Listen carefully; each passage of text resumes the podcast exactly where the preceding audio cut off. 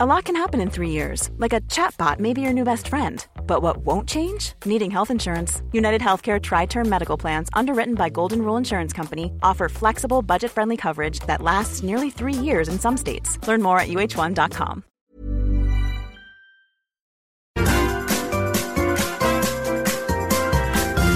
You are listening to the Mother of All Talk Shows podcast with George Galloway. This is the place where the guilty men will be named and shamed. And I have a long list, a list as long as your arm, and going back far more than the beginning of this year. We'll also be signaling out those who are worthy of praise and, in some case, beatification. The reality is that everything in the whole world has changed and forever in these 10 days 20 days, 30 days, 60 days that have shaken the entire world. I was uh, indistinct about the starting point, and that is one of the issues I'm going to discuss in my monologue this evening. Uh, but the world has changed in many ways. First of all, scales have fallen from our eyes and truths emerged like uh, icebergs in declining levels of water. We see the seven eighths of the reality of our world that has been hidden, at least to many people, maybe most people, over most of their lives. It has changed the economy. The economy has been effectively nationalized, at least here in Britain, uh, but also in the United States, where Donald Trump is sending checks. Imagine of thousands of dollars. Imagine. Not to the people he normally sends money to, the 1%, the rich and already powerful, uh, but to ordinary people. And the reason is the intervention by the state in the economy in the midst of this catastrophe is not because old uh, orthodoxies have been abandoned, not because they are no longer believed, you can put it in a crude equation. Uh, the government state intervention in the economy as a result of this health catastrophe is in direct proportion to the fear of those who have hitherto governed our affairs. Uh, that the people, having learned what they are now learning and will learn in the next couple of months, may demand, may take from the rich and powerful that which should never have been theirs in the first place, but which they hoped we would allow them to continue to hold. I'll explain what I mean by that in some detail in the course of this uh, monologue. But the world will never be the same again politically. We are revealed to be lions led by donkeys.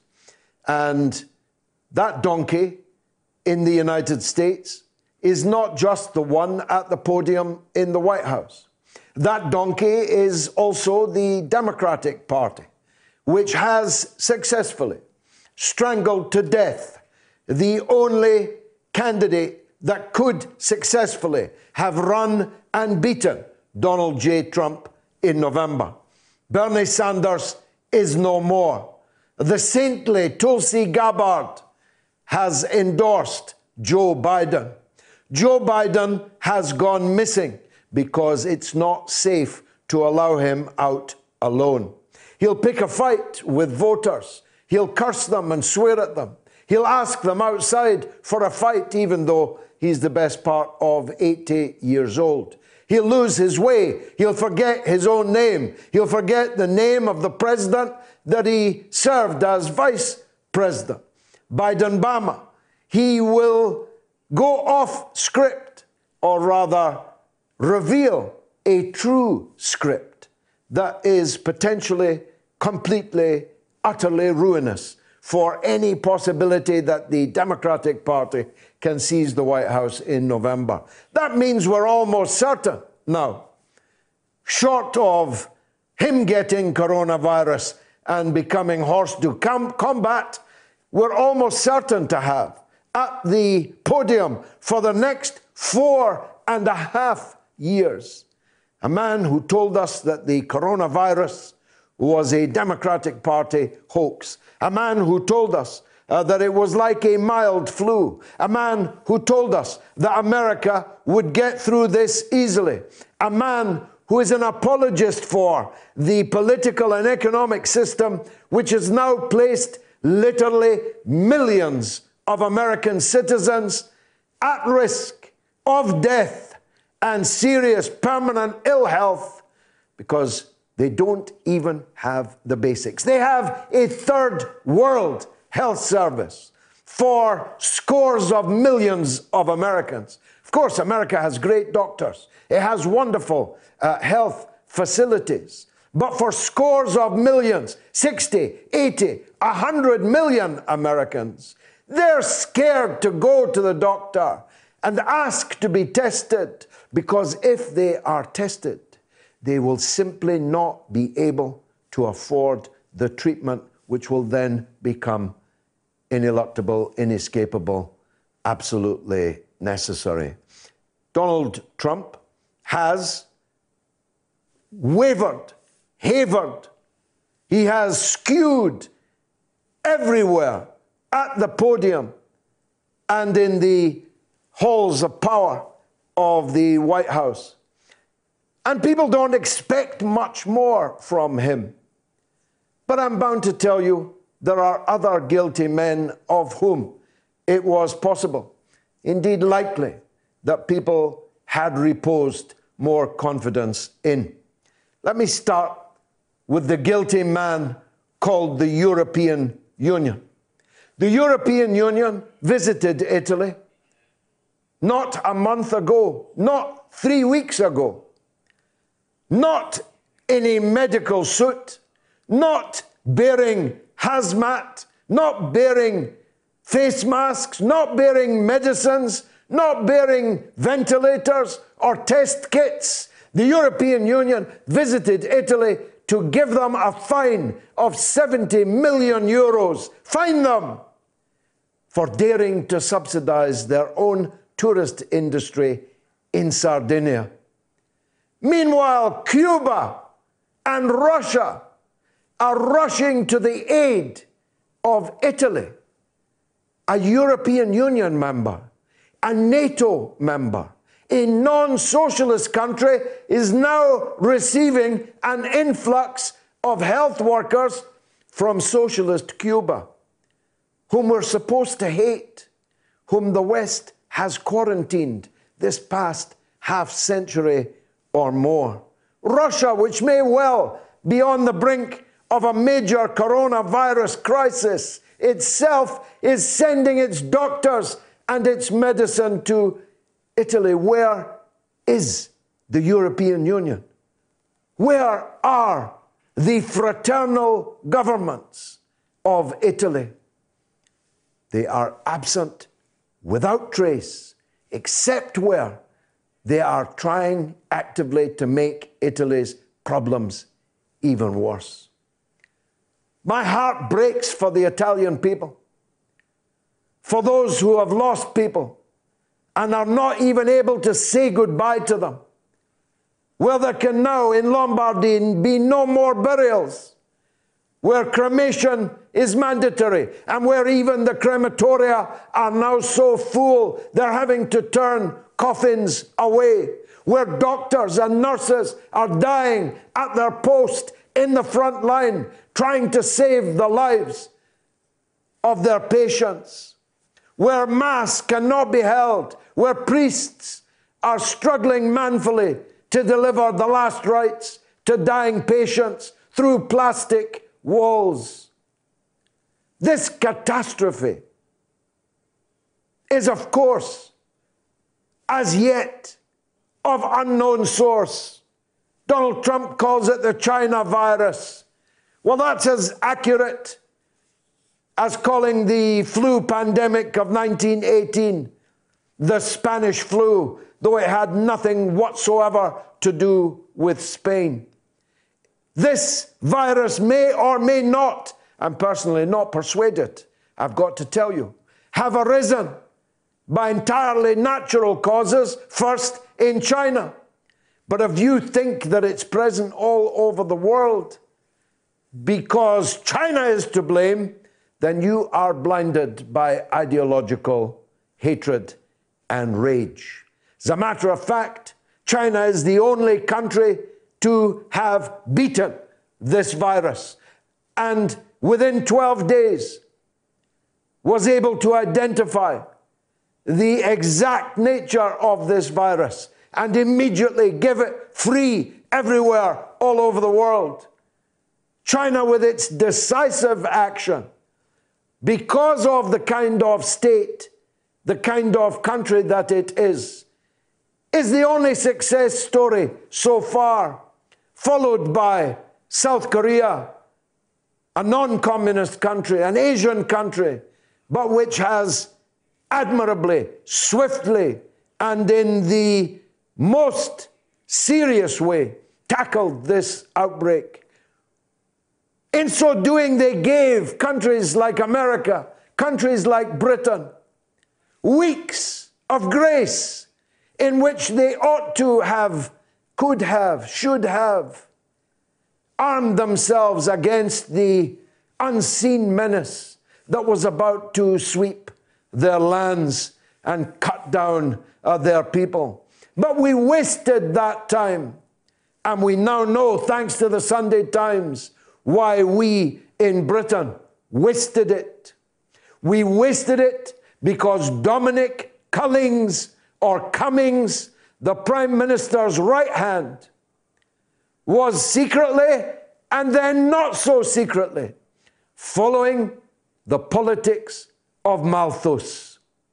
His prescription was to allow the oldest, the weakest, the illest amongst us to die. Hundreds of thousands of us at best, and millions of us at worst.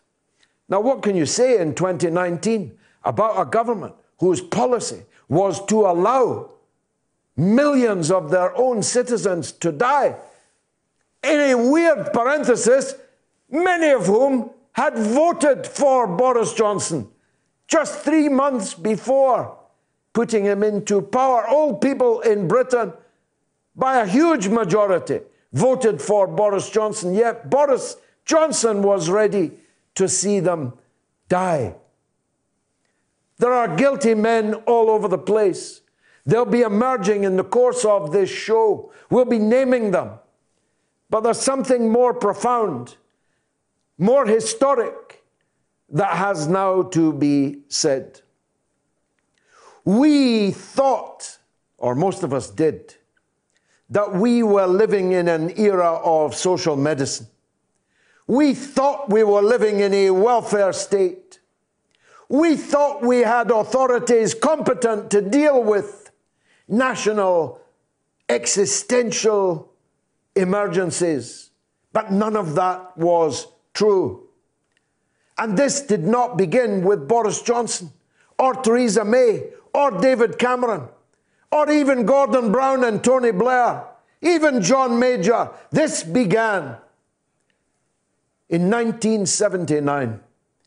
40 years ago, we began systematically to destroy the sinews, the vital organs of the society which in the post war period we built in this country. We pretended that we still had a national health service, even when it became well less than national and became not a health service, but a sickness service, where public health provision was effectively abandoned, where private medicine was effectively encouraged to grow and flourish, so that we are now, in this emergency, imagine, paying two and a half million pounds a day to the private health service in Britain, who have kindly made for two and a half million pounds a day available their beds their ventilators, their staff, who are all paid better, equipped better, are cleaner than ours. The health service that we thought was the National Health Service. The privatization of our health system, which has been going on for 40 years uninterrupted, has left us too with a health service unable to cope even with this early stage of this existential threat to our people. This is early. We're two weeks behind Italy. When we are Italy, then the one critical emergency that has been declared by one hospital in London, in Harrow, will be the norm throughout all of our hospitals. None of them are capable of facing up to what we are about to face. We don't have enough critical care beds. We don't have enough ventilators. We don't even have face masks. I've got a face mask. Doctors and nurses in Britain now are dealing with coronavirus patients without a face mask or at least a clean one. They're having to reuse things on which it says clearly do not reuse. Our doctors and our nurses are at the front line fighting this at the risk of their own lives because we have a government in the sixth richest country on the earth that hasn't even ordered enough face masks, even now, to protect even our own staff, never mind the general public. I have this because my wife brought it back from Korea months ago, just in case we'd ever need it. What kind of state are we in? that the minimal, minimal planning strategy for national emergencies have not been taken, and where we face the cutting down of potentially millions of our people. You think I'm exaggerating? Well, the rate of increase in deaths in Britain, I'm not so fixated on the numbers who've got it. Because frankly, without testing, you can't possibly know how many people have got it. You're only testing people that present at the hospital. There could be millions of us got it already. But the number of deaths in Britain is now increasing more sharply than Italy, than China at a comparable stage of the development of the pandemic. And as Italy is being overwhelmed, so very well might we. And we have a government that, for some bizarre reason, announces on a Friday morning that the pubs will close on Saturday, begging millions of people to go out boozing on the Friday night, fraternizing closely in crammed public houses.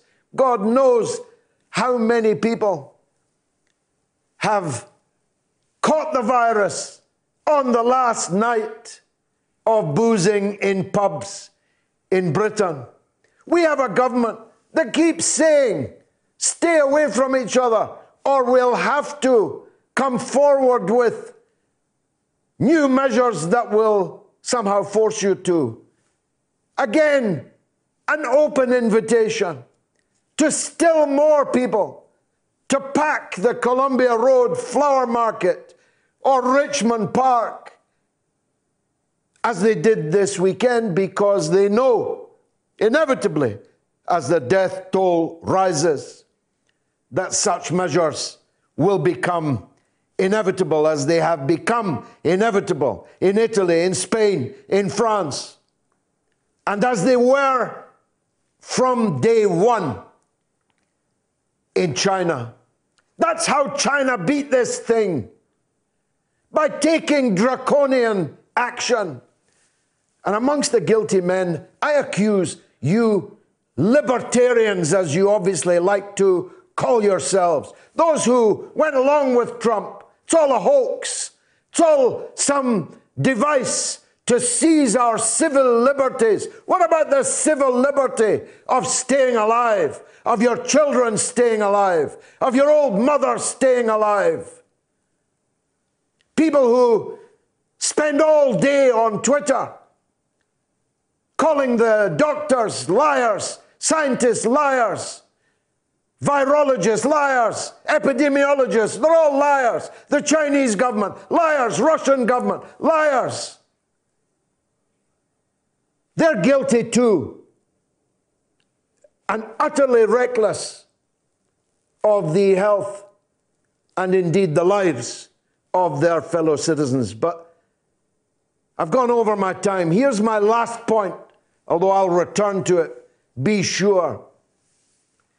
It's abundantly clear that capitalism is part of the sickness. Do the maths. You see, if you can't stay home for economic reasons, as is the case in many countries, and is the case even now for millions of people in Britain who are self employed, like me, I've got to come to work. So do people much less well paid than me who are self employed. If you can't get the best health care that's available, unless you can afford to pay for it.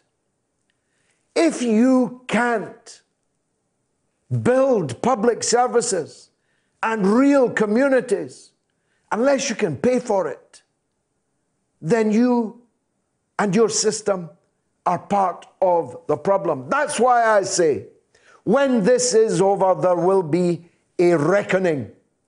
And that reckoning will include the guilty men and women, yes. But it must also include this inescapable fact that there is such thing as society, and this virus proves it. No man is an island entire unto himself, as John Donne told us centuries ago.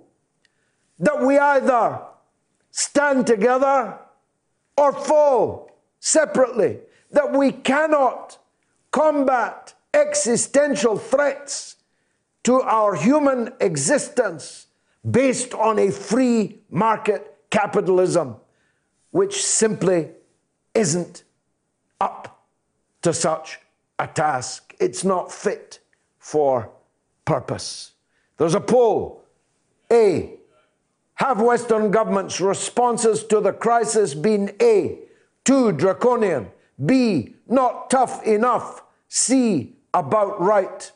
You can vote now on my Twitter feed at George Galloway.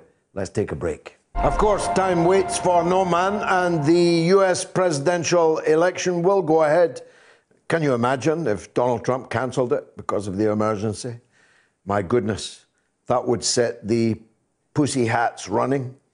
But on the assumption that democracy will take its place, take its time in November, it's going to be Donald Trump versus Joe Biden if Joe Biden is still standing in November. That's a legitimate question because nobody has seen him. And in the outtakes of when we last saw him, it was enough to chill your blood. This man should not be out alone. He should be under 14 day quarantine as a man at risk because of underlying problems. You might think that unkind, but you won't think that if he becomes the president.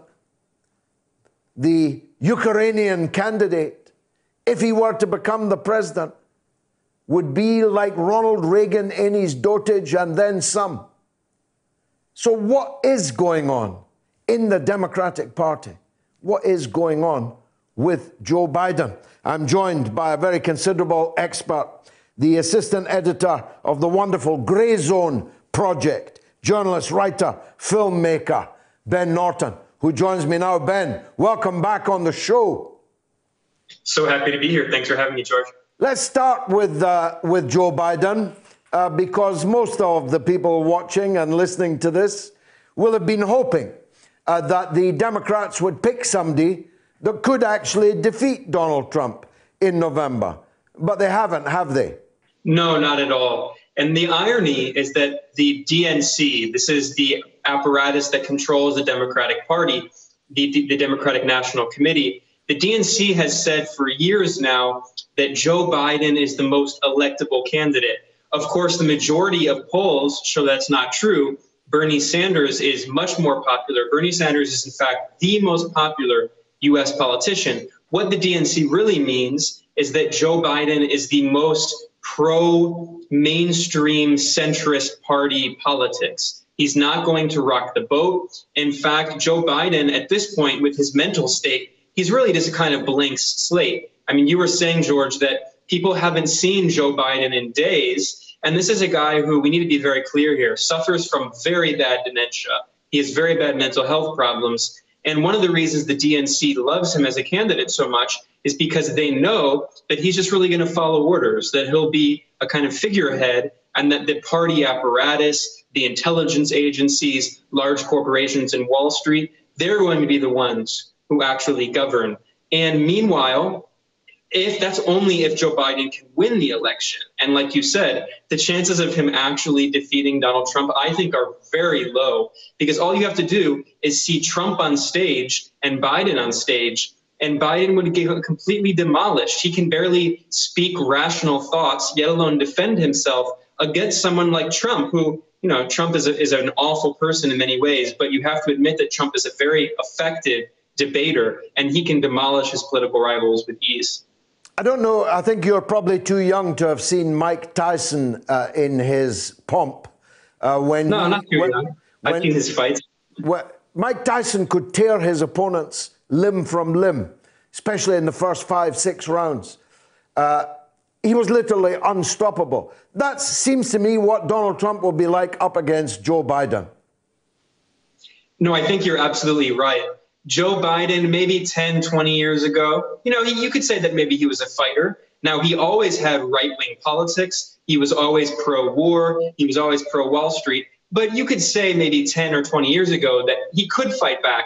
But at this point, he doesn't even remember where he is. He just gave a speech a few days ago, and it was clear that he didn't remember what he was doing. He lost his train of thought right in the middle of his sentence. And also, this is a guy who just several weeks ago gave a speech in which he said, as someone running for the US Senate, I'm going to do this. He forgot he's even running for president. So, how are we supposed to expect, expect this man, who, again, we just have to acknowledge this fact, is suffering from extreme dementia? How are we going to expect him to fight in, in the political arena someone, a Tyson figure like Trump, who, regardless of what you think about Trump's politics, he's a very able politician when it comes to challenging his opponents, ridiculing his opponents. And you need a fighter who's going to push back. Someone like Bernie. People say that they don't like Bernie because he's not nice. Well, since when are politicians supposed to be nice? Look at Donald Trump. If you want to defeat Trump, you need someone who's on the left and has an actual political program that working class people want and also someone who's willing to fight for it. And Biden is neither of those two things. He's right wing and can't fight. All of which begs the question it's a difficult one, Ben, for you and for me and for others who think like us. How was it possible for Bernie Sanders to lose to such a guy? Well, Bernie's not out yet, but you're right that he's definitely on the ropes. It looks like he's probably I don't think he's going to withdraw soon, but he's probably going to lose, and Biden will likely be the candidate. Now, there are a few reasons. One, we should be blatantly clear that the DNC has rigged this process. This is clear to anyone who looks at the process. There has been massive voter disenfranchisement. The DNC just held primaries last week in the middle of the coronavirus pandemic, endangering public health, even though the CDC, the Center for Disease Control, the US government's health arm, they said that the DNC should not hold the primary elections, and it still did. So that was clearly an egregious, ridiculous act. Also, if you look at a lot can happen in the next three years. Like a chatbot may be your new best friend. But what won't change? Needing health insurance. United Healthcare Tri Term Medical Plans are available for these changing times Underwritten by Golden Rule Insurance Company, they offer budget-friendly, flexible coverage for people who are in between jobs or missed open enrollment. The plans last nearly three years in some states, with access to a nationwide network of doctors and hospitals. So for whatever tomorrow brings, United Healthcare Tri-Term Medical Plans may be for you. Learn more at uhone.com. Ready to pop the question? The jewelers at BlueNile.com have got sparkle down to a science with beautiful lab-grown diamonds worthy of your most brilliant moments. Their lab grown diamonds are independently graded and guaranteed identical to natural diamonds, and they're ready to ship to your door. Go to Bluenile.com and use promo code LISTEN to get $50 off your purchase of $500 or more. That's code LISTEN at Bluenile.com for $50 off. Bluenile.com code LISTEN. The exit polls on primary after primary consistently, the primaries where Bernie was supposed to win, but he lost by a small margin. Consistently, the exit poll shows a 10, 12, even 15% difference from the actual results when we have results. And the DNC, in some cases, doesn't release the results until a week or two after, as we saw with California.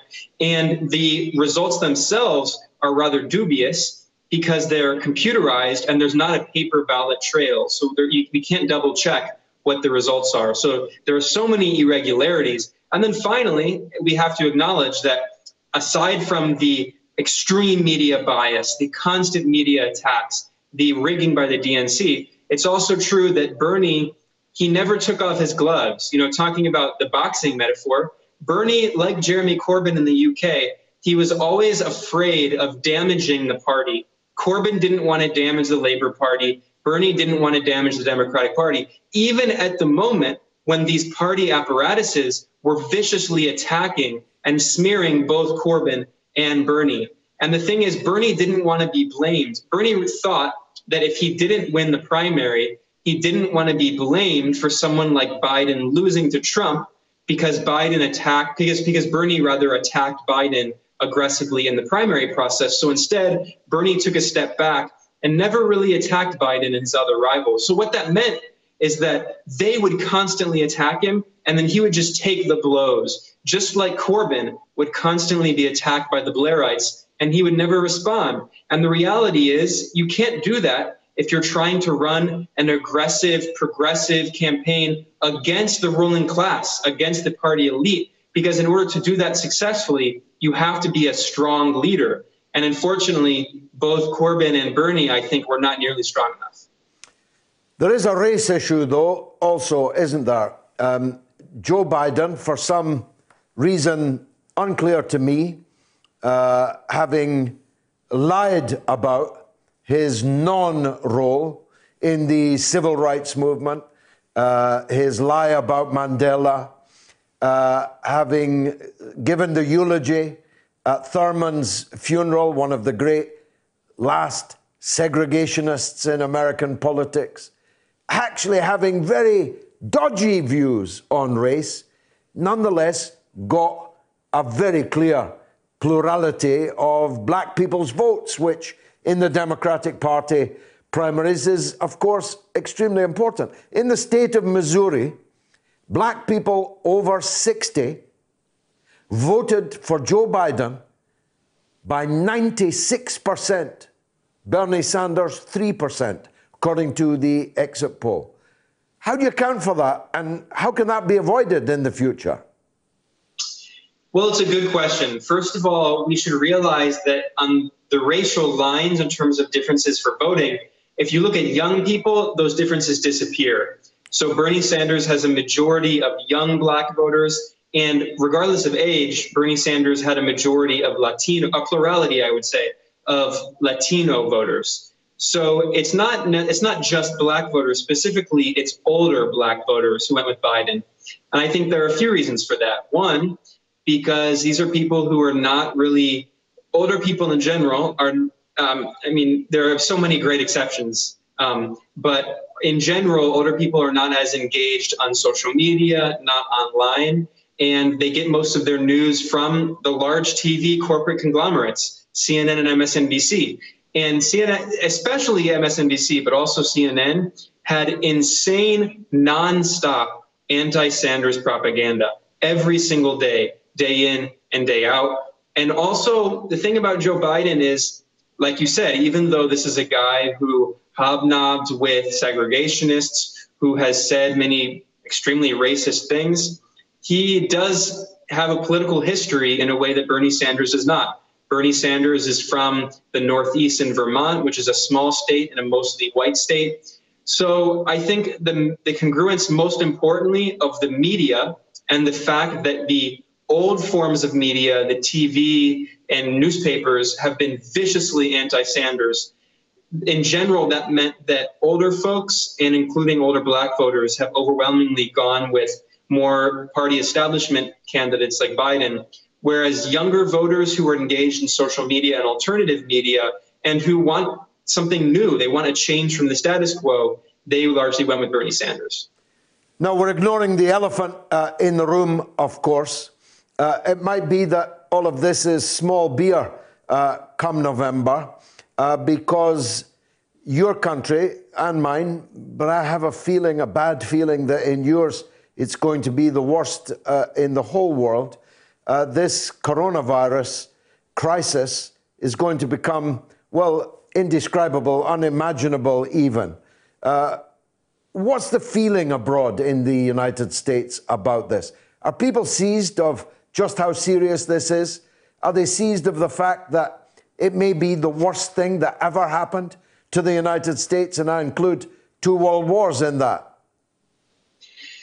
Well, I, I, don't know about the worst thing because we can't forget the the genocide of indigenous peoples and enslavement of Africans. But definitely in the past 100 years, I think you're right. Compared to, I mean, the not that many Americans died in World War One and World War Two compared to Europe. So I think you're right that we could be talking about thousands, hundreds of thousands, even potentially. We'll see. But some ex- medical experts are saying that if it's not contained if serious active, if serious measures like quarantine and social distancing are not enforced by the state soon, we could potentially be seeing millions of deaths. Deaths because the, there's 330 million people in the U.S. Even if you take one percent of that, that's 3.3 million people, and that's considering a very low death rate. So, well, it's currently 10 percent in Italy. Absolutely, 11 percent Italy. I mean, it's out of control. So I think you're right that this could be a total catastrophe. And the thing is, a lot of Americans haven't really realized that. There's a weird contradiction. A lot of people in the US are very paranoid in general, and it's a very fearful country. Everyone's always afraid of each other. So, of course, people have seen on the news that Americans, for some reason, have bought months worth of toilet paper and have been buying, stocking up on all this food. But at the same time, Many other Americans don't think it's a big deal. They think it's exaggerated. And they've been going out with friends, going to the park. So I think that, that part of that is cultural, but part of that is because the US is a very decentralized country. And after decades of neoliberal policy, the national government, even though abroad, the federal government, the national government is constantly waging war, imposing sanctions, abroad its actions are very authoritarian inside the country, the federal government is much weaker than people realize, and it's largely based on different state governments. So each state has its own response. New York State and California State have responded pretty aggressively, taking the measures that medical experts say they should take. But many other states have not responded. So I think, and of course, the federal government under Trump has done very little, and, and until recently wasn't taking it seriously at all. So unfortunately, I think that people aren't going to realize how much of a catastrophe this will be until they start seeing deaths. And we've already seen some deaths, and the number of cases is now skyrocketing exponentially. So it, people really need to get serious as soon as possible because this could be a total catastrophe. Ben Norton, sobering words. Thank you for your perspective on both the political and the health crisis in the United States. Uh, uh, Dr. Veronica Fowler on our Facebook says there is a small team of us volunteering at Basingstoke, a North Hampshire hospital, COVID 19 lab, Stephen Kidd's laboratory. Today it was me, Dr. Veronica Fowler, and Dr. Sarah Fauch. These two are in the photo above. I am on the left. Dr. Fauch and I are volunteering on Mother's Day to keep the COVID 19 lab going at Basingstoke and North Hampshire Hospital. Molecular virologists, microbiologists are all coming together to fight this pandemic. How wonderful, how utterly wonderful. I take my hat off to you both and to all of those uh, working at the front line. Now, of course, this is not just a health emergency. Uh, to call it an emergency is a grotesque understatement. Uh, this is an existential threat to the health and even the life of millions of people.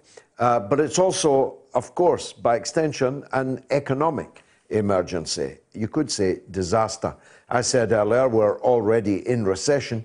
It seems to me impossible that it will not be a depression, but I don't know the economy as well as Jonathan Davies, who's an economist, a wealth advisor, and pre- presenter of the podcast Booms and Busts show. And he joins me now, I'm glad to say. Jonathan, thank you very much for giving up your Sunday evening uh, uh, entirely free of charge uh, to, uh, to advise us. I'm sure you get a decent pay for advising others. It's particularly good of you to do it for the mother of all talk shows.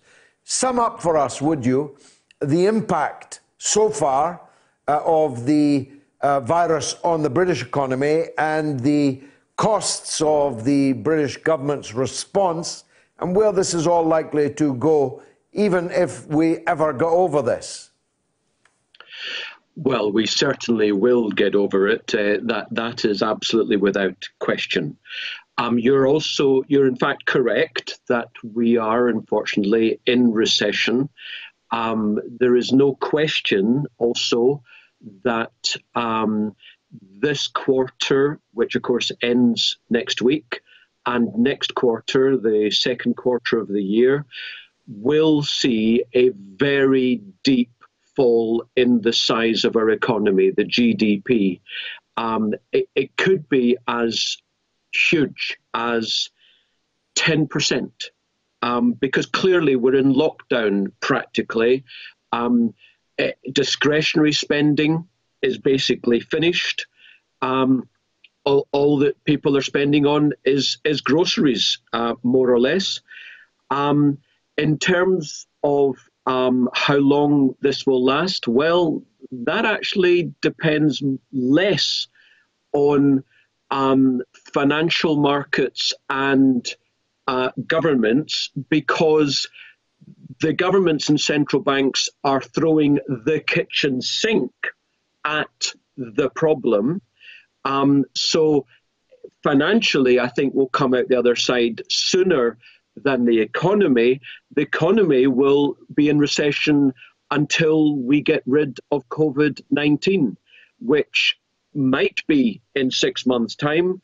I think more likely it's next year, although they have, certainly in America, they've started. Um, with uh, uh with drugs, which apparently they're having some success with. So we'll see how that goes.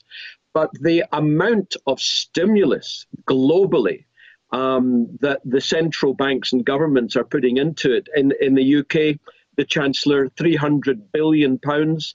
Um, we're, we're a, a, a, a what a, a, a two, uh, one and a half uh, trillion pound economy. We're, they're putting in 20% um, of the economy to quote, combat COVID 19. It's unprecedented. And then the central banks, um, so far, it's five to six trillion dollars, euros, pounds, whatever. Um, literally astronomical. Again, unprecedented. They, they, they, it took them weeks through 2008, sorry, weeks, months through 2008 to get to those levels of stimulus. They've done it in less than a month. That's how serious they're taking this. Um, we'll get through the other side, but uh, the world will be very different, I'm afraid to say, uh, in a year's time. Yes, I'm sure about that. Uh, let's ask the obvious question Where did all this government money come from? When, uh, when Labour stood in the general election in December on an almost infinitely more modest uh, uh, programme of public expenditure as this, it was denounced as unaffordable communism. Uh, where did the Tories get this kind of money? Well, may I say, first of all, that this is communism. Um, the Johnsons just announced that uh, they're, they're going to take a stake in British Airways. Um, if, if, if a, a, a nation um, owning um, state company or uh, companies or industries is not communism, I, I, don't know what is. So of course it's communism, and um, paying private sector employees 80% of their salaries up to £30,000 a year. Of course, that's communism. Um, well, where they get the money from is they print it. They, they, they push some buttons uh, on a computer at the Bank of England, uh, and suddenly um, money appears. Um, that's where they get all the money from. And in the future, um, it'll be the ordinary citizens, um, the middle class, the workers, um, largely, um, who will pay for it all because and will pay for it all over the next generation or two um, because all this money printing in the UK and globally um, is well inevitably going to end the era 40 or 50 years of falling inflation and usher in 20, 40, 60 years of rising inflation. So we are the ones who are going to pay for it. Are, are, are, you certain there will be inflation? There hasn't been any with the quantitative easing so far. I appreciate this is a major step change, uh, but uh, is it inevitable? Uh, because uh, some evidence points to the contrary. Well, uh, n- nothing uh, in economics or in markets is inevitable. But when I mean, what's going to happen? You know, George, um, in a year or two's time, we're going to start talking about the world pre COVID 19 yeah. and post COVID 19. Yeah, it's BC, it's a new BC. And um, post COVID 19, um, there's going to be some uh, changes globally. Um, we're going to deglobalize. Um, we're going to bring back manufacturing from China. Um, that in itself is going to be inflationary because, of course, China has acted as a deflationary force for 20 or 30 years.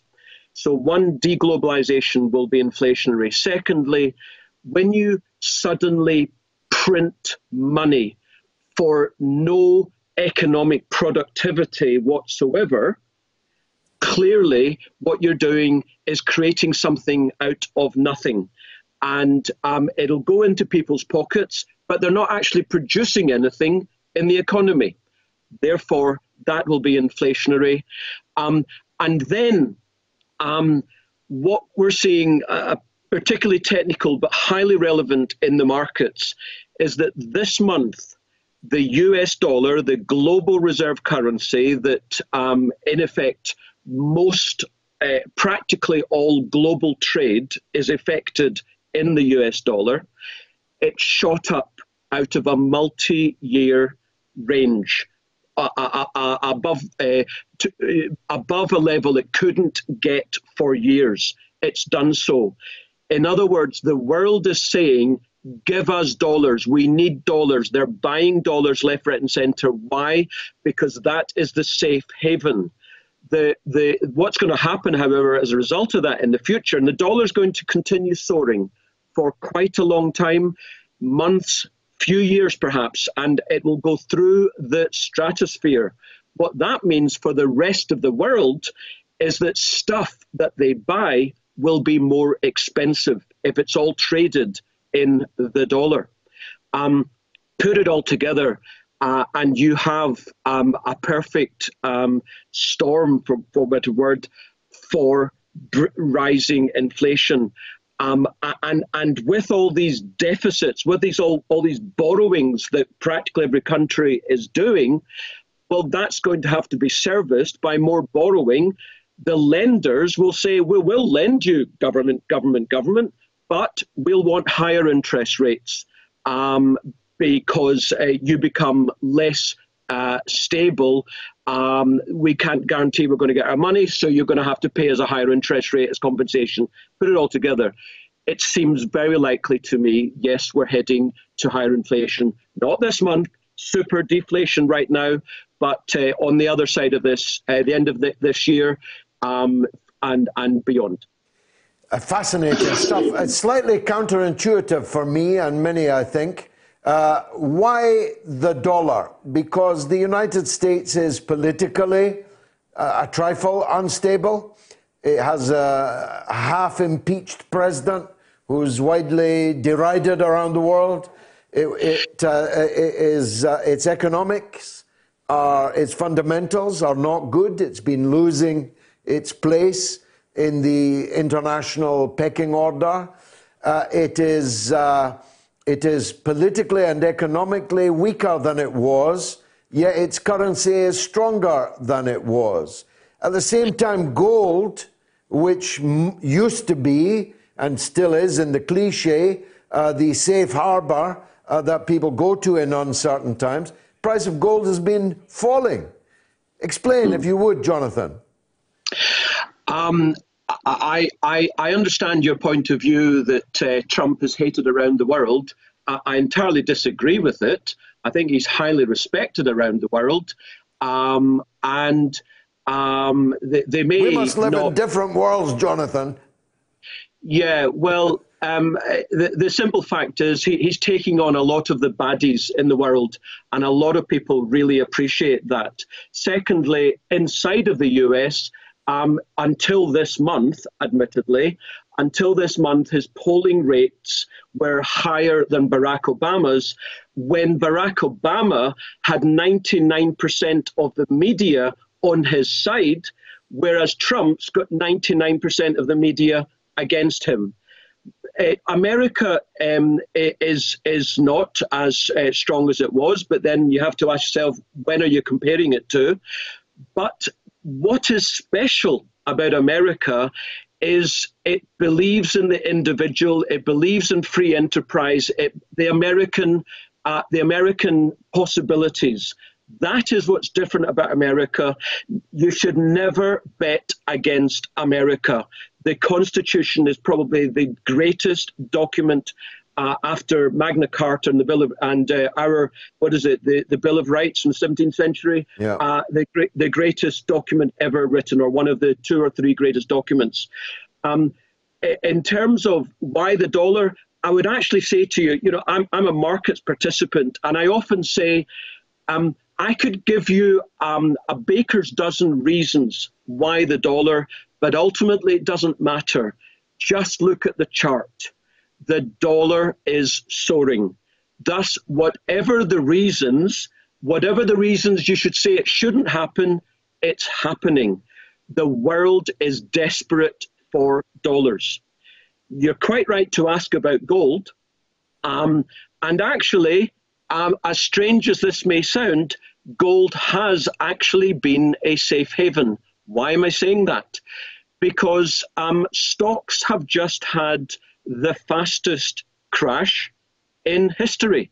They're down more than 30%. That's the international stocks.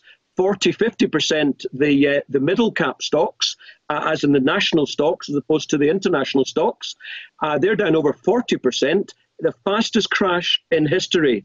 Gold is down 11%. N- nothing goes in a straight line. Um, in terms of in valuing uh, gold against the US dollar. It's down 11%. Um, it's up from $1150 an ounce um, uh, just about two years ago. It went up to 1700 It's back to 1500 Now, actually, I, th- I, think it's going down to about 1350 um, after such a massive rise from 1150 over a year and a half, two years to 17 to go back to 1350, particularly when you've got everyone selling their stocks and therefore they need liquidity, so they have to sell the things that have actually got some value. That's why gold's going down, not because people don't like it. On the contrary, the bullion dealers are running out. It's because uh, some long term holders have to sell because they need liquidity. But in the long term, um, uh, like you should not ever, ever bet against America uh, you should not be betting against gold. It depends um, uh, what your investing horizon is, but in the long term, uh, yes, uh, gold is uh, going to uh, be your insurance policy and store your wealth. Lastly, Jonathan, I'm really grateful for your time and expertise. you and I are both Scottish. you'll know that the Scottish nationalist perspective on independence at the referendum in 2014 was predicated upon a gold, an oil price rather uh, of well in excess of $100 a barrel. Uh, mm. At this rate, the oil companies will be giving the oil away, maybe even paying you to take it to save their costs on storage. Is the oil price done for good? And is the Scottish independence separatist project uh, dead with it? Um, can I answer the second question first because it'll be a quick one? Um, uh, I would say that uh, post COVID, um, just like um, the, the, the nonsense extin- extinction rebellion uh, uh, fascists who want to take over the world, um, um, I, I, I, think that whole thing is is over and done with for a long time. It, it's not something that people are going to be interested in. Isn't it interesting that during March we haven't heard anything about the environment? Um, in terms of um, oil, um, well, two weeks ago, in fact, on a Sunday night, here we are Sunday evening, a Sunday night, um, the um, the Crown Prince of Saudi Arabia decided to, decided to take Russia on and uh, increase their market share in oil and just slashed uh, the price of the oil in global markets $10 overnight. Um, oil had already been falling actually for quite some time, but that just was the kicker. Um, there's um, um so um, it's interesting. Um, that the the uh, the narrative is that the Saudis are taking on Russia. That may or may not be the case. But what I would suggest to you is that they're both taking on America. They're trying to get rid of the American oil complex, which is which has been pumping oil like Billio. That has actually kept oil from rising as much as um, it perhaps could have done in the last couple of years. Um, there's no question um, uh, American oil production will fall sharply. Um, but again, uh, don't why don't more infant formula companies use organic, grass fed whole milk instead of skim? Why don't more infant formula companies use the latest breast milk science? Why don't more infant formula companies run their own clinical trials? Why don't more infant formula companies use more of the proteins found in breast milk? Why don't more infant formula companies have their own factories instead of outsourcing their manufacturing? We wondered the same thing. So we made ByHeart, a better formula for formula. Learn more at byheart.com bet on America and certainly don't bet on American energy. I think the second point to say uh, about oil is that um, one very positive effect of um, what we've done bringing down oil is it seems to me finally the, the fascist communist uh, Maduro in, uh, uh in Venezuela will get his comeuppance. Um, and, and finally, the Venezuelan people can be free um, and then um, Venezuela with the largest oil reserves in the world, and yet the poorest people in uh, South America. Uh, the people with free market enterprise will finally, if that's how they reset it in, in Venezuela, will finally be able to prosper um, and stop dying from starvation. Um, long term, as I say, we're going to have inflation and um, um, oil uh, production will fall sharply. Oil will come back. We certainly haven't seen the end of oil. Um, it's it's a nonsense idea. Um, I, I, can't remember exactly. You might even know, but something like 70 or 80 percent of our energy, maybe it's not as much as that, 60 or 70 percent of our global energy is still oil. There is no way on earth that even within a decade or a generation, you could get rid of oil from that position. Um, uh, even with a move to, for example, electric vehicles, which appears to be here within 10 or 15 years, they're still going to need oil to produce energy, although what uh, I hope that the governments around the world will do is invest in more and more and more nuclear because that's the safest, cleanest, uh, uh, uh and as far as I'm concerned, the best source of energy that there is. And actually, no, um, I, I, think uh, oil um, um, is not bottoming here. Um, at the 20s in the relatively short term, I think we'll go into the teens. Um, it will still be painful, but uh, I wouldn't at all be surprised if in a few years' time oil is $100 as it happens? Well, I knew we lived in different worlds, uh, literally and metaphorically, and I'm grateful to have had a glimpse into yours. Jonathan Davies, thank you very much indeed for joining us on the mother of all talk shows. Now, uh, you heard the rather uh, incongruent bluster uh, from our wealth advisor, Jonathan Davies, about uh, Venezuela earlier, um, clearly pre-scripted and designed to get me going, but I thought I kept my cool quite well. My next guest is an expert on Venezuela and an expert on the sanctions that have strangled the people of Venezuela. He's also an expert on Iran, and an Iranian is dying every 10 minutes not because of the Iranian government's perfidy or uh, uh, imperfections, no, because Iran is under the same kind of murderous economic blockade by the wonderful USA uh, as uh, Venezuela is.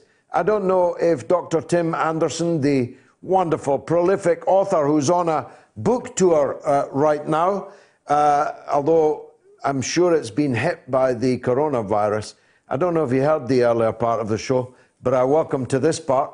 Uh, Dr. Tim, uh, Australian academic extraordinaire, uh, welcome to London. Sorry, we're not able to afford you the kind of hospitality we would in normal times. We'll come Thank on to what's happened to your tour in a minute.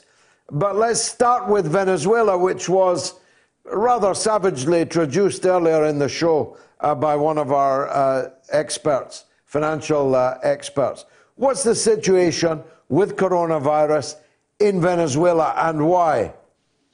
Well, the situation is, as you say, there are parallels with Iran because Washington has doubled down on their economic blockade of Venezuela and Iran, specifically to try and damage the population. Now, that's been a bit more damaging to Iran in recent weeks, and there are less cases in Venezuela. Um, but in both countries, there is what the US doesn't have a public health system, which is how one of the main follow-up reasons to to uh, or follow-up factors that allows the country to get a grip on it. And Iran is starting to come out. There are large numbers of people starting to recover now. In Venezuela, the numbers aren't quite as much. In Iran, uh, the situation is desperate. It is uh, on Italian uh, levels, maybe worse. Uh, how confident are you that they're going to be able to uh, keep a lid on it? Or are we looking at a truly biblical level of plague in Iran? Well, it was very bad just a few days ago, George. But um, as I said, there is a public health system there. There is a political will to address the problem, despite the blockade that's stopping certain materials getting into Iran. And they have started to announce uh, large numbers of people recovering. The big hotspot in the last 24 hours is actually the US. The US has really exploded in the number of new cases. And the problem there is they don't really have a public health system at all. No, quite. Uh, it's a point I tried to make uh, to our expert uh, earlier. It is uh, actually, to me, quite surprising uh, that there is a flight to the dollar because I think, A, uh, the United States economy fundamentals are deeply flawed. it is politically unstable. and it's going to be hit worse than anywhere else, in my view, by the coronavirus. Uh, which may, it may even have started in the United States. Uh, as I pointed out last week, if Ohio genuinely has 100,000 cases and they didn't tell us until last week, who knows when this virus first emerged and where? Um, So yes, they've detected large numbers in New York just recently. Uh, huge numbers, and half of California, the governor thinks, half of California, that's uh, 25 million people, are going to be uh, affected uh, uh, there. Does this affect the United States' ability to wage war or its willingness, rather, to wage war rather than ability? It clearly still has the hardware, uh, but does it have the soft power uh, to do so? Are you thinking that, as I'm thinking, uh, that US uh, interventions and wars in Yemen, in Syria, in Libya, and so on are beginning to run out of steam? Well, they are losing, um, and uh, they know that they're losing, but they continue with those wars. And uh, let's recall, you know, the the war that you oppose so vigorously in Iraq too. They're losing in Iraq. They're losing in Syria. Um, they're losing the Saudi-led war against Yemen. And it's true that their economy is not really uh, in its fundamentals, you wouldn't seem to be supporting their capacity to do this, except for the fact that there are so many other countries that are invested in the US dollar. And uh, effectively, it means that other countries are paying for the projection of their military power. Extraordinary. Now, tell us, uh, we're short of time, tell us what the, what the virus has done to your book tour, and tell us about the book you're touring. Well, you're right. I came at a, I came at a bad time. There were some restrictions, and they've increased, and uh, things have shut down. So I'm going home tomorrow. Basically, I was going to the Middle East, um, but I managed to do some interviews, including with your wonderful program uh, and some other uh, some other groups.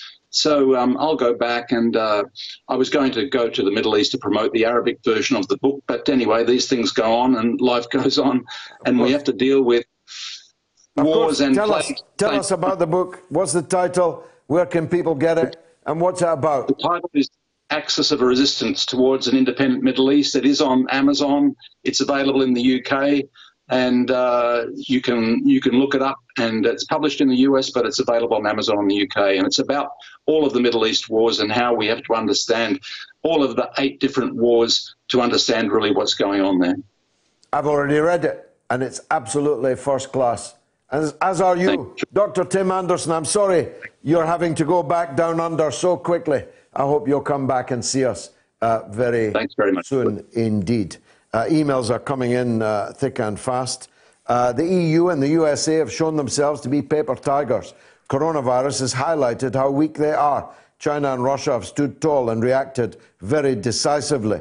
That's from Tony. And James in Dundee, my hometown, says uh, Joe Biden gives me the creeps. I also believe he has dementia. And furthermore, I think if he gets made the president, he'll have Hillary Clinton as the vice president. And I believe that Biden will be deemed not fit for president after a few months. And then Lady Macbeth, I mean, Hillary would then at last be president by default. Uh, you can call him a conspiracy theorist if you like, but he may very well be right. Uh, George, this is a country view from James. I think we all know how much you hate Donald Trump, but you cannot blame this guy for the coronavirus or who the Democrats put up against him. I personally think he's done some good for his own country, my opinion. I also believe the presidential vote will be postponed until this virus is under control, but you will badmouth him regardless. The guy ain't all bad. Cut him a bit of slack, says uh, James Trump. Uh, sorry, just James. James, I said in 2016, I'm not happy that Donald Trump is the President of the United States, but I'm very happy that Hillary Clinton isn't. I've told you that a state of war exists between me and Joe Biden. What more can you expect from me? You want me to like Donald Trump? Christopher Rogers says, Oh, that's Christopher in Hong Kong. He's trying to get through. I've tried the phone line, no luck. If you want a comparative analysis of COVID 19 measures in Hong Kong, China, and the UK, latest stats out of China from research papers, and just a feel of what's happening on our streets, give me a buzz. Please call Christopher Rogers in Hong Kong. Uh, and uh, Another message this virus has not emerged in China from animal markets, as they have been doing this for thousands of years. This virus was planted by someone who is attacking China, Iran, and Italy as they've joined the Chinese Silk Road. That's a, a, a conspiracy too far for me, that one. Uh, and Kevin says, I predicted, I predict that not long after it is announced there will be a world financial crash and the coronavirus will disappear. Oh dear. And Richard McGuinness says, Nice hat, by the way. This is the first time I've seen you on YouTube. I think you're great. I was on holiday last week, was told not to go back to work and not to go back to where I live. I'm a chef. My job is in London and I love it, but now I'm homeless with no job. Have to go on. We'll beat this and we will move on. Richard McGuinness, uh, thank you indeed uh, for that. How's the poll going? Uh, just about 2,000 have voted. Too draconian, 10%. Not tough enough, 72%. And about right, 18%. All no change. Got about six minutes left to vote on my Twitter feed uh, on that. Um, a good friend of mine has just died from coronavirus in England. Stephen Peart died, Steph Peart died yesterday at home while self isolating. I saw her a few weeks ago when I was visiting from New Zealand. She was in great form then. Now she is dead. We must make sure that she and others have not died in vain. Urgent action is needed by all governments. The delays that most countries are continuing will cause unnecessary deaths. That's from John Rothery. I'm sorry for your loss, uh, John. And uh, Jim says here in the American oligarchy, we're noticing a whole lot of freedoms being just handed away in the name of stopping COVID 19. Well, I'm perfectly good with draconian measures to combat a pandemic. I'm particularly suspicious of the types of surveillance bills being considered, which basically are saying you'll get your freedoms back whenever we feel like it. Well, I'm not sure what freedoms you had uh, already, to be honest. And if we uh, are uh, so angry after it is over, we'll take whatever they've taken from us back again. But uh, the civil liberty to spread disease is not a civil liberty I myself will fight for. My right to swing my right arm ends just about a centimeter, a millimeter from the end of your nose. I have no right to harm you uh, because I'm taking away your civil right to live. Fatima is on the line from Bolton. Let's hear from her. Fatima, welcome. Thank you. Good, good, good evening. How good are you? Good evening. Yes, by the grace of God, I'm good. What would you like to say? So, I'm a pharmacy student uh, right now. I've just finished my placement last week, working in a community pharmacy. And unfortunately, you know, working there, I realized that this is a sector in the healthcare that's been ignored almost. Uh-huh. Um, you know, the pharmacist didn't have a mask, didn't have any gloves. There was barely any hand sanitizers going around, enough for the pharmacy staff. And, you know, we read on social media, online, you know, there's a shortage of shortage of masks for the doctors and for the nurses, which is true, and they are getting the support. I I think, and not enough support really, but they are getting the recognition, and I feel like pharmacists are sort of being neglected, and I feel like this is a sector in healthcare that is vital right now because you know, aside from the corona patients, there are thousands of patients who still need, you know, blister packs, you know, elderly patients who need that support from the pharmacist, people with asthma, people with diabetes, methadone patients. And I feel like if the pharmacists are not protected almost, like the doctors and the nurses, these patients will suffer.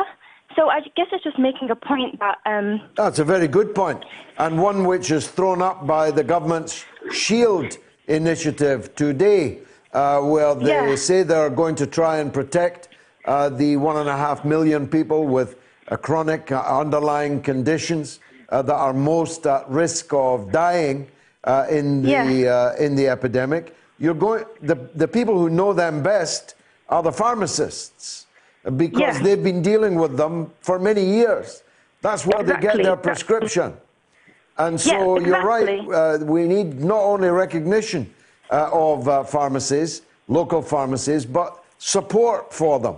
Uh, and the very least you can expect is a mask and a pair of gloves and hand gel exactly. to wash your hands with. Fatima, thanks very much indeed for that call. Uh, Kevin says, George, calm down, man. There's no need to shout. There's a chance you're going to cause more panic. Take a chill pill. Let me enjoy the show. Well, you're not here to enjoy the show, Kevin. You're here to be educated by it.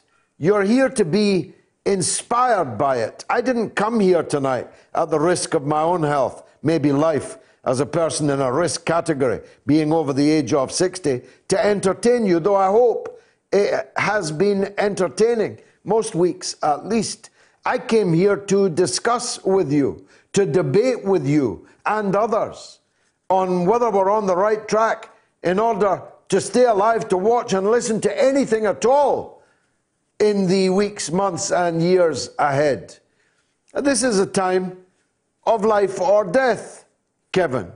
I'm angry about the guilty men. That's why occasionally I shout, though I'm not shouting. No, this is my stage voice, Kevin. I'm performing here. I'm projecting here. I'm projecting my voice, voice all over the world, as you're already aware of. I'm sorry if you think that is going to cause more panic. I'm actually keeping calm and I'm carrying on. But don't expect me, please, not to be angry. I'm angry at the state we're in. Have Western governments' response to the crisis been too draconian? Only 10% of you think that. That's very interesting. And B, not tough enough, 72%. And uh, 18% thinking about right. That's more or less 2,000 votes cast. Do let me know in the next hour where you stand on that. Means that the Twitter sphere, which is full of the libertarian uh, opposition to draconian measures, uh, is a minority sport, even here on the mother of all talk shows. Just before I go to uh, our own medic, Moat's medic, Dr. Ranjeet Brar, I want to read this uh, missive from Stephanie in Paris. Hello, Mr. Galloway. I am a cardiac intensive care unit nurse working and living in Paris. The capital, as you must know, has been transformed into a ghost town. Fear is reigning everywhere. It's literally like a Hollywood movie. We are being asked to put dead patients in special bags and forgive their families, sorry, forbid their families from paying their final goodbyes. We have to wear expired masks due to shortages. I'm working extra hours due to staff shortages. I'm not complaining about my work, but for years and months, we've been on strikes exposing the work conditions and the poor payrolls here. And this problem, I think, is global, not only in France. Now we are being exhausted. The question is will the governments around the world learn from this pandemic and start to invest more in healthcare, research, and scientists instead of investing in weapons and wars. It breaks my heart to see that football stars are being paid millions while I have to put my life at risk to save patients and being paid nearly nothing. I hope that this pandemic will give governments the wake up call that we have all been waiting for and to reconsider their priorities. Otherwise, all of this would have been for nothing. And this is my greatest fear. Thank you. From Stephanie. I wanted to read that, not just because it is incredibly powerful and from our nearest neighbour, France, uh, but because I happen to know that these are the feelings of our own uh, expert, Dr. Ranjeet, who joins me now. Uh, Dr. Ranjeet, a very powerful missive from France. I expect uh, that's the feeling amongst health service workers here in Britain, is it? Thanks, George. A pleasure to be back with you on the show again. Um, can you, are you hearing me okay? I'm not seeing very you. Very well, very well. Good stuff. Um, yeah, I think the um, the medical implications people are becoming more and more aware of the economic and social implications of this are continuing to unfold. Uh, that message I just heard you read was it, it is powerful and unquestionably poignant and topical. Uh, it made me recall, uh, uh you know, a few statistics. We know that 850 billion is spent annually by the United States on its military. When a fraction of that, perhaps 30 billion, would be enough to eliminate hunger in the world. Uh, we know that there are a very small number, very small minority of billionaires who hold between them, in fact, six or seven billionaires who hold between them uh, the same amount of money as half the world's population. These are facts and statistics which are which are not new. Uh, not not long ago, in, in our own National Health Service, I was involved in um, fighting against the imposition of a junior doctor's contract, which I was very worried and my colleagues were worried about, was leading to a downgrade of pay, downgrade of conditions, making it less attractive and less easy to recruit and retain junior doctors. At the same time, the nurses' bursary uh, was being taken away. Nursing has traditionally been, um, you know, a, a profession uh, that's open to intelligent and predominantly working class young women, but also men who can't afford to pay tuition fees for long periods of time to support that noble profession.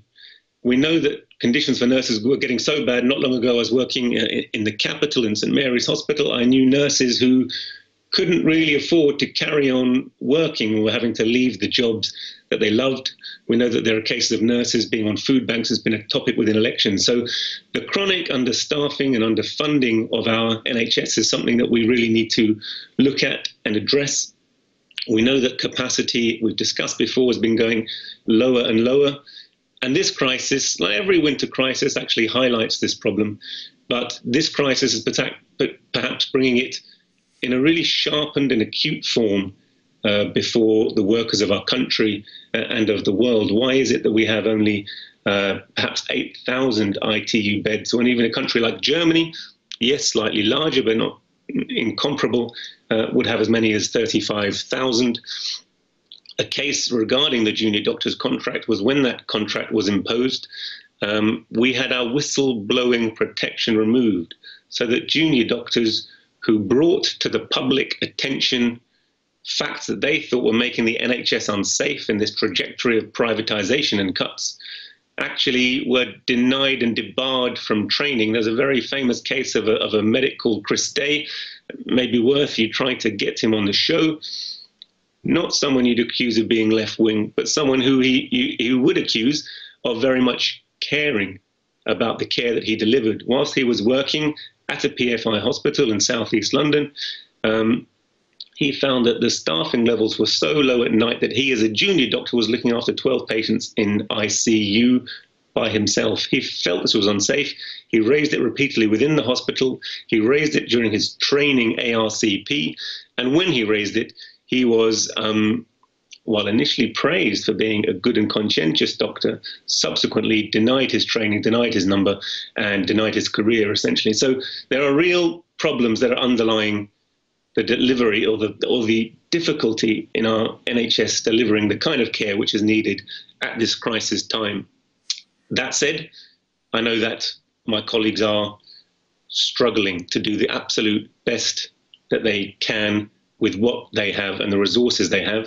And you have to say, if we talked a week ago and felt that very few measures were being taken and made certain demands, it's as if, you know, a higher government source was listening to your show, George, because huge amount of action has been taken, you have to agree, uh, on a daily basis, more and more economic measures being taken. But the NHS itself uh, is short of equipment, is short of staff, and I'm afraid that despite our best efforts, we will struggle if we really are two weeks behind the curve and we start to see the scenes that we're witnessing, the horrendous, the, the, the tragic, um, but perhaps in hindsight, avoidable scenes that we're seeing in Lombardy today.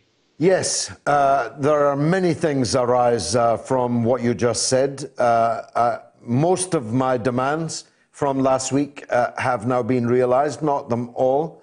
And of course, some of them uh, cannot be realized in a week or a month because they are the, uh, they are the bitter fruits of, uh, of 40 years, as I put it, of uh, neoliberal politics. Uh, that we, it's not just the Tories for those uh, auto laborites who like to date all these problems from 2010. As a matter of fact, they date from 1979, 1980, and it will take longer time uh, to resolve those. And one of them is uh, that we've been living under the illusion that we have a national health service, the pride of the world, uh, an example to the world. People look they still say it about the BBC and they still say it about the NHS. Uh, but in fact, quietly, silently, uh, more or less silently, large parts of the NHS have been undermined, underfunded, so profoundly, uh, and deliberately so, uh, so that privatization would be seen as the only appropriate cure. And for those who could afford it and had no ideological quibble about doing it, uh, why don't you go into the private health sector? Uh, in fact, the, the National Health Service has been quietly murdered over 40 years, hasn't it? I think that's an entirely reasonable and, and sadly accurate point, George. And there's a number of reasons why that has happened. Of course, I mean, Ernest Bevin first said that in order to create the NHS, he had to stuff the mouths of the consultants with gold, was his famous quote, that he had to preserve private practice, enable certain elements of the private medical system to survive. And while that became a very much a minority system for many years, you know, as the Keynesian consensus, if you like, uh, of social welfare has gradually unfolded, the NHS itself has been seen as a ripe fruit for businessmen to pick at.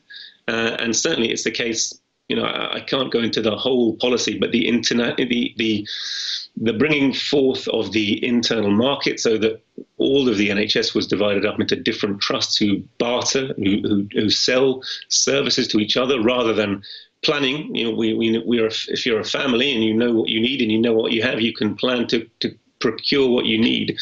Um, this system, which is a, a, socialist idea and is extremely efficient, has been decried by the Tories for a long time. Many of their backbenchers, if you look it up, you can look on Google and you can find that they decry the NHS as a, a Stalinist system. Um, Oliver Letwin uh, and I think John McDonnell, uh, not sorry, Oliver Letwin and, and one of his um, colleagues came up with a, a, a, a concept under Thatcher to privatise the NHS. They called it Britain's biggest enterprise. You can look that up and see it again on, on Bob's Bob Gill's excellent movie, The Great NHS Heist. And they talked about the ways in which you could gradually pick off what they called peripheral services. So when I was very young, before I was a doctor, long before I was a doctor, um, the Hillingdon Hospital workers uh, were fighting a strike because the cleaners at Hillingdon Hospital were being privatized. They were actually being sacked and asked to be re employed by a private company doing the same job but at a substantially reduced wage, without benefits, without holidays, without sick leave. Um, and this, as we've seen now, is a process that goes run throughout the NHS. Um, Capita and various other um, um companies have come in they run the kitchens, they run the cleaning, they run the carpentry, they run initially peripheral services, maintenance. Then, of course, there was the PFI. And increasingly, they've taken even central services. So, first of all, elective surgery, things which you could t- make some money up, was sold off to private interests to provide. And bit by bit, albeit under the stamp of the NHS, more and more of our healthcare is provided by the private sector. And of course, that means under the under the 2011 Health and Social Care Act, actually Matt Hancock, though he's the Secretary of State for Health, does not have responsibility for the day-to-day running of the NHS. You know, Boris, as we pointed out previously, found himself unable to manipulate and change the plans of the NHS. This was before the COVID crisis, when he promised the northern constituencies and his Brexit constituency that there would be some material benefit uh, that, accrued to the NHS. And, and we see this again, and there's been almost deadly silence from Simon, Simon Stevens, the chief executive of the NHS, who should be responding to and running this crisis. You know, Italy has commandeered and nationalized essentially its private medicine in the face of this overwhelming emergency in order to help deal with the situation. Britain has taken a, a cop out, if you like. It's very keen to present to, to preserve private medicine and the privilege of private medicine, and therefore it's offering huge amounts of money, millions per day, to yeah, contract yeah, out two, services. 2.4 million just for the beds alone. Absolutely. Let's go back to uh, how things are on the front line. I mean, you're a heart surgeon. Uh, my wife will be expecting to go in in just a couple of months, three months, uh, for uh, delivery. Uh, are the hospitals doing any other work or are they completely swamped uh, with this? Are you doing much heart surgery? Are, you, uh, are the labour wards going to be open uh, in July when my wife goes in? Thanks, George. I just correct one small point. I'm actually not a cardiac. I'm, I'm, a vascular surgeon, which is a fine point that not everyone will appreciate. But I'm, okay. but I, am I'm, a, I'm an arterial surgeon. Yeah, and yes, we are performing still um, emergency surgery. Uh, and actually, I in a specialty where perhaps 70% of our workload is made up of emergent and urgent cases, so things that can't be put off because they are life and limb saving. Uh, we perform operations when people have had strokes, operations when people have are bleeding from ruptured aneurysms, operations to save people's legs. These things can't be put off. Anything that can be put off, the elective surgery, the hernia surgery, the varicose vein surgery, things that you know have real material benefit to patients, but doesn't need to be performed precisely at this moment. We're doing our best to defer that. I've been running telephone clinics this week.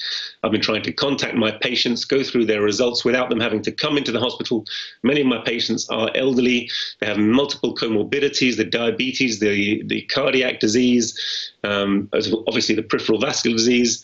Um, they've had previous strokes, some of them. Some of them have impaired renal function. So all of these patients are particularly at risk if they come into contact with patients who have the coronavirus, and therefore we're doing our very best to keep them away from hospital so long as we can manage their conditions in a safe way, at least temporarily. If we can temporize and put off their appointments, that is the best thing.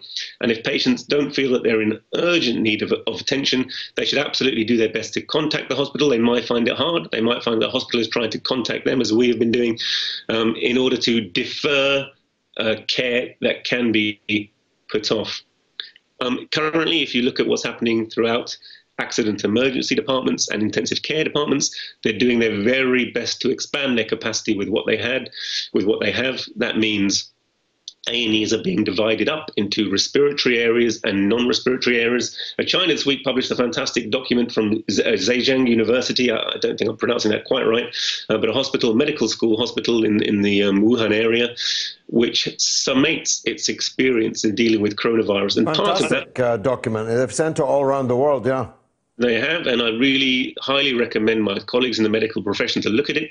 Um, NICE, uh, the National Institute of Clinical Excellence, have published some emergency documentation, but it's very limited. A lot of it is about triaging patients, about assessing their fitness for intensive care. But the latest really modern healthcare system that has done such an excellent job is China. This summates their experience, including their reference and experience with antiviral drugs, because our own local recommendation is still that there aren't antiviral drugs that work. That's not the experience of the Chinese. They have found um, particularly um, lopinavir and ritonavir, uh, which are protease inhibitors, to be useful, and also some um, anti TNF alpha drugs, um, which can be inhaled for patients who have this severe um, respiratory syndrome, uh, the SARS part of the infection, uh, as a nebulized um, uh, medication that's being produced by China, uh, by China and Cuba in collaboration.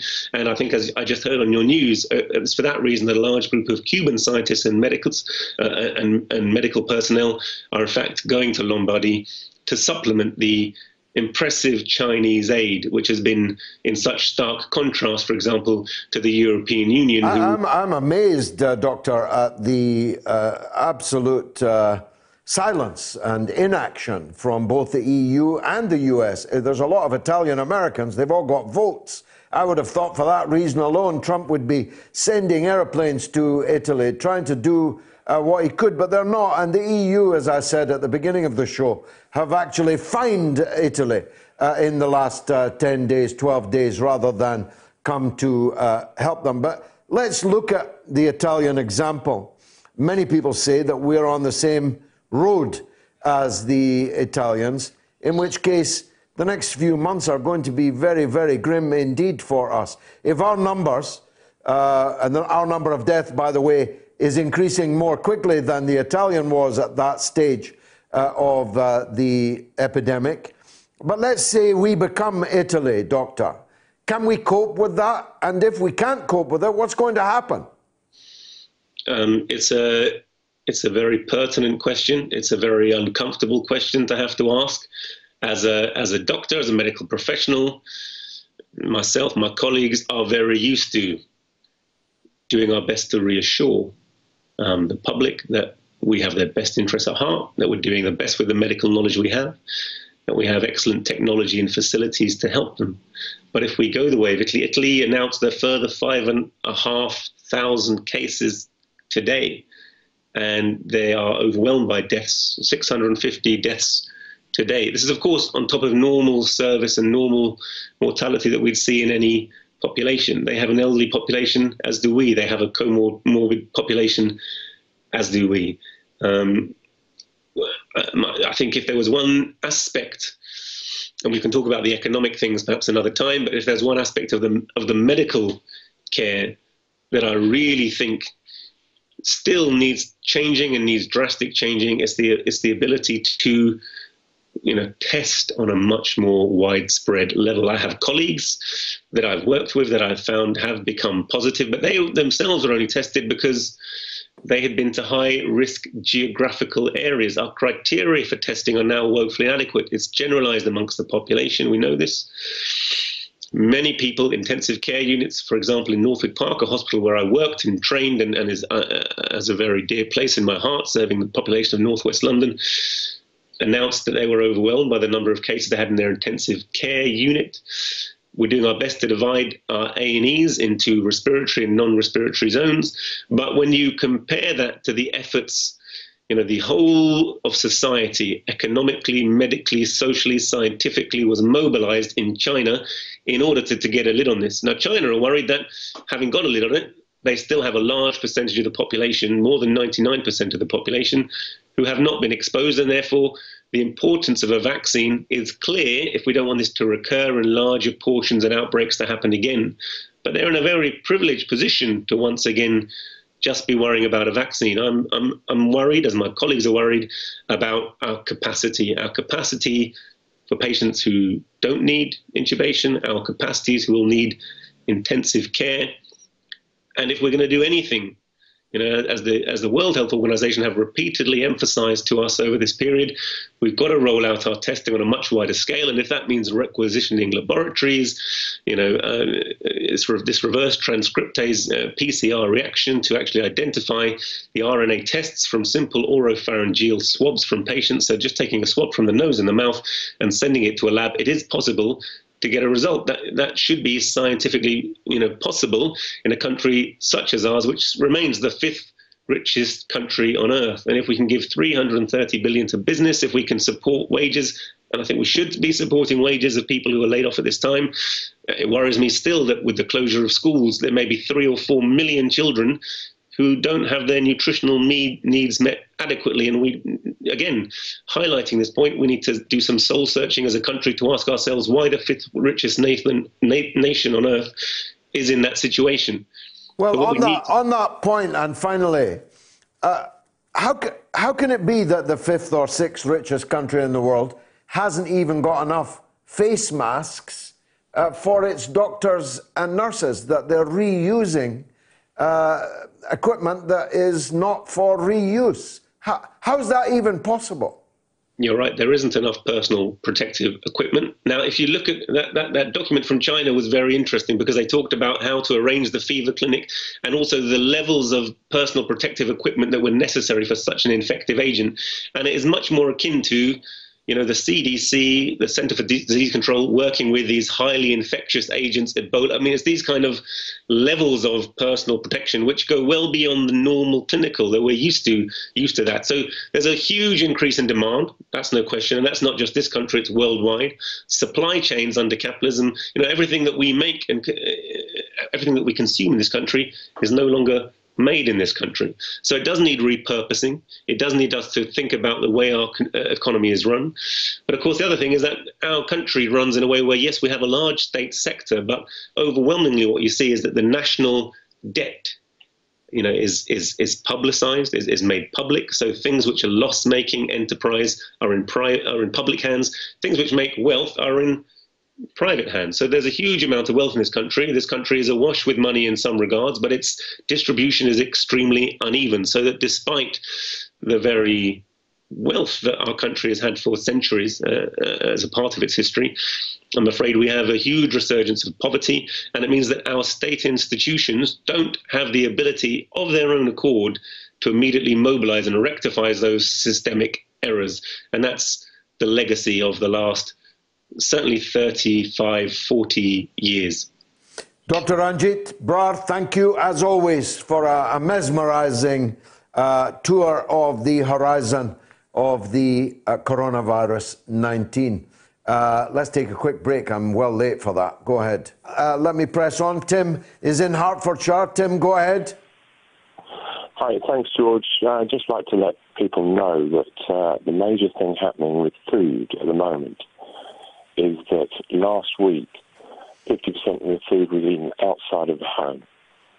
Next week, 95% of the food is going to be eaten inside people's homes. Yeah, good point. There's a massive change in the distribution. Yeah. Um, that, that's one point. The second thing is we're trying, uh, along with a partner, to get a distillery on the farm to produce this alcohol gel. For five days, we've been on to HMRC to take the duty off with no success. Um, we need we need people to in government to just take some action. This is uh, alcohol duty that uh, on alcohol that would be used for gel. That's correct. Yes. And what, what's their answer on that? Or is there, is there no any, answer? We can't get any answer for five days. We've been trying, calling, emailing HMRC just to get reassurance that it won't have duty on it. Mm. And you're producing this, are you, Tim?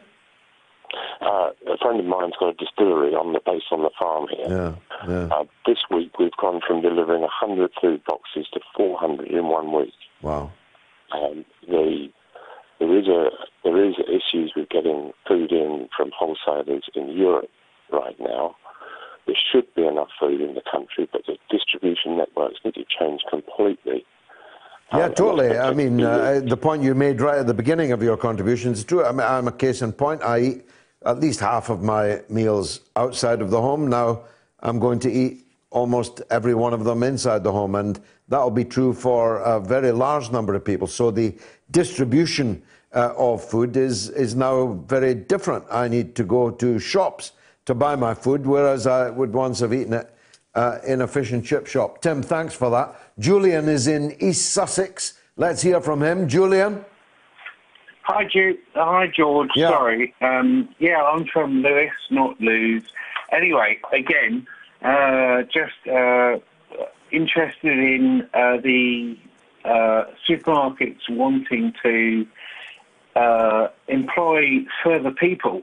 And I'm interested to know whether they're going to get a good contract or whether it's just going to be an extension of the gig economy just for the uh, while. I don't know the answer to it. I mean, I sing hallelujah that 30,000 people are going to get a job that didn't have one uh, before. Uh, the next task is to make sure it's a proper job. Uh, the supermarkets are uh, undoubtedly now making gigantic, utterly gigantic profits. Uh, their alcohol sales must be up because pubs are closed. Their food sales are up because cafes and restaurants uh, are closed. Their food sales are up because huge queues of people are panic buying. Uh, and they need to put at least some of that back into the pay packets of the people who actually do the work. Mr. Sainsbury is not often found uh, on the vegetable uh, aisle. Julian, thanks uh, for that important uh, question. Just while I'm waiting for the rest of these calls, here's Ben Kavanagh from Edinburgh.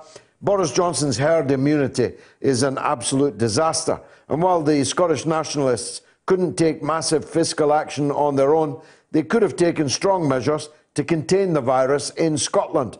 They could have stopped flights in, instituted rigid quarantine and social distance measures. Why didn't they? Is it just the issue of the English border? What do you think? Thanks for the great show, says Ben. Well, I think Scottish nationalism is defunct for the time being, as, uh, as uh, our guest earlier said. Regards, Martin, what's your view on the, Col- the Bridge hotel sackings? Was it an administrative error, as stated by the hotel group, or was it a modern day clearance in that not only did they lose their jobs, they lost their accommodation as well? Uh, this is part of the Britannia Hotels uh, group. Uh, it's not the only place where they committed this uh, crime against their workforce, and it will always be remembered, I think, uh, by the public uh, when this is over, if indeed it ever is. Ian in Colchester says there should be a new basic tax rate that is applied to all NHS staff, which doubles the current tax free allowance. This would give the staff more money in their pockets, with those on low salaries benefiting most. Can also be done without directly finding any additional NHS budget. Uh, and, and, that's from Ian in Colchester. Uh, this from David Howard. Angela Merkel had just had a pneumonia vaccine when two days later her doctor tested positive for coronavirus. Question raised. Obviously, Angela Merkel was aware there was the benefit of having a pneumonia vaccine in the event that she contracted the coronavirus, raising the question as to why all our vulnerable people haven't similarly been vaccinated. Teresa says free movement without the infrastructure and investment to support it, just crazy. Chickens are coming home to roost. And Mad Planet says basically people are helping the herd immunity initiative, but are too stupid to realize, unfortunately. The worst time is to be out now. A lot of people are infected without knowing. It's utter madness. And Keith says, I doubt there are any national healthcare providers that would cope with COVID 19 from a standing start. And Ben Noyes says, nationalise all private hospitals now and make the beds available to the NHS. Moin Qureshi says, My daughter left back for London a couple of days back. She was shocked that there was no screening of passengers arriving. We, a third world country, Pakistan, is performing such screening at the airports. I learned from Neil Clark uh, on Twitter earlier this evening that actually flights are still coming into London from all of the worst affected areas in the world. I just don't understand that. I don't understand Boris Johnson's uh, louche, uh, leisurely, lazy approach to all of this. If if it's going to end up, as I'm certain that it is, in Chinese, Korean levels of lockdown and decisive state action, why not do it earlier than this? Why wait till it's too late every time? You closed the pubs too late and gave them a day's notice so they could all give it to each other on the final night. You're now closing the other public spaces. Too late, too little, too late. You're doing nothing about panic buying, nothing about hoarding, nothing about profiteering. Eventually, you will have to, or rioting will break out in this country. So, why not do it now? That's my point. Clear the decks. There's a legend on the line. It's Norma in Bristol. Go ahead, Norma. Hello, George. Just my two pennies. Um, I thought you'd like to know that we're okay, and we've got lots of friends and family helping us to stay in our home. But you know, others have an awful lot of added stress. You know, some of these families, they're all at home now. They're having to occupy their children. They got small places with very little money. Um, it is a very serious problem. This very, moment. very serious. And the other point was, I thought I'd just mention for once, my youngest granddaughter, she's a trainee nurse, second year, and she's working very hard in the intensive care unit oh, yeah. in Bristol. And she's a lovely girl, and she's getting on with it very well at the moment, but who knows what's going to happen. God know. bless her. What's her name, Norma? Connie. Big shout Connie. out to her. Yeah, and, and George, on a lighter note, are you missing the sport? Because I am watching oh, sport. desperate. I'm, I'm, I'm utterly bereft at Yeah. the. I don't watch sport. I only watch football. That's the only sport. But I do watch it every night, uh, and I play it with my sons. Uh, in- Yeah, yeah. indoors, indoors, or in the garden, or in the park when we could. And I talk to my children by text. My older boy uh, is uh, sending me texts even right now as I'm on Yeah. air about football, about Manchester United, who are they going to buy, and so on. I'm absolutely devastated by the loss of the football, uh, even though, of course, it pales into significance, insignificance the, compared to the suffering and death that's Oh, being yeah, oh, caused yeah. uh, elsewhere. Uh, but it's uh, it's uh, special a special note, punishment George. for me, Norma. Who do you support yourself? Bristol City, how do you think? Bristol City. There you go. Great cup run they had a couple of years ago. Norma, thank you, my darling, for that great call. I've got Christopher from Hong Kong on the line, and I simply must fit him in. Christopher, how's it going in China? Um, it's looking good, sir. Uh, I'm, alive uh, where I'm living, uh, which is on the, uh, well, Hong Kong SAR, um, but specifically on a very small island. Uh, we have zero infections, I'm pleased to report. Uh, we have um, just over 300 infections uh, since January 23rd, now existing in the territory. Uh, 50%, I'm afraid to say, uh, that's a 50% increase in infections in one week. The majority of said infections have been imported. That is, we have people flying in who are infected. So we have stricter control measures have been implemented since Friday to curtail that. Briefly, and for the general public globally, please listen to medical advice not to congregate. We've had clusters of infections in Hong Kong with those below 30 years of age because they have congregated in pubs and restaurants, that is, hot zones uh, where young people go to, the rich go to to enjoy themselves after work, and gyms.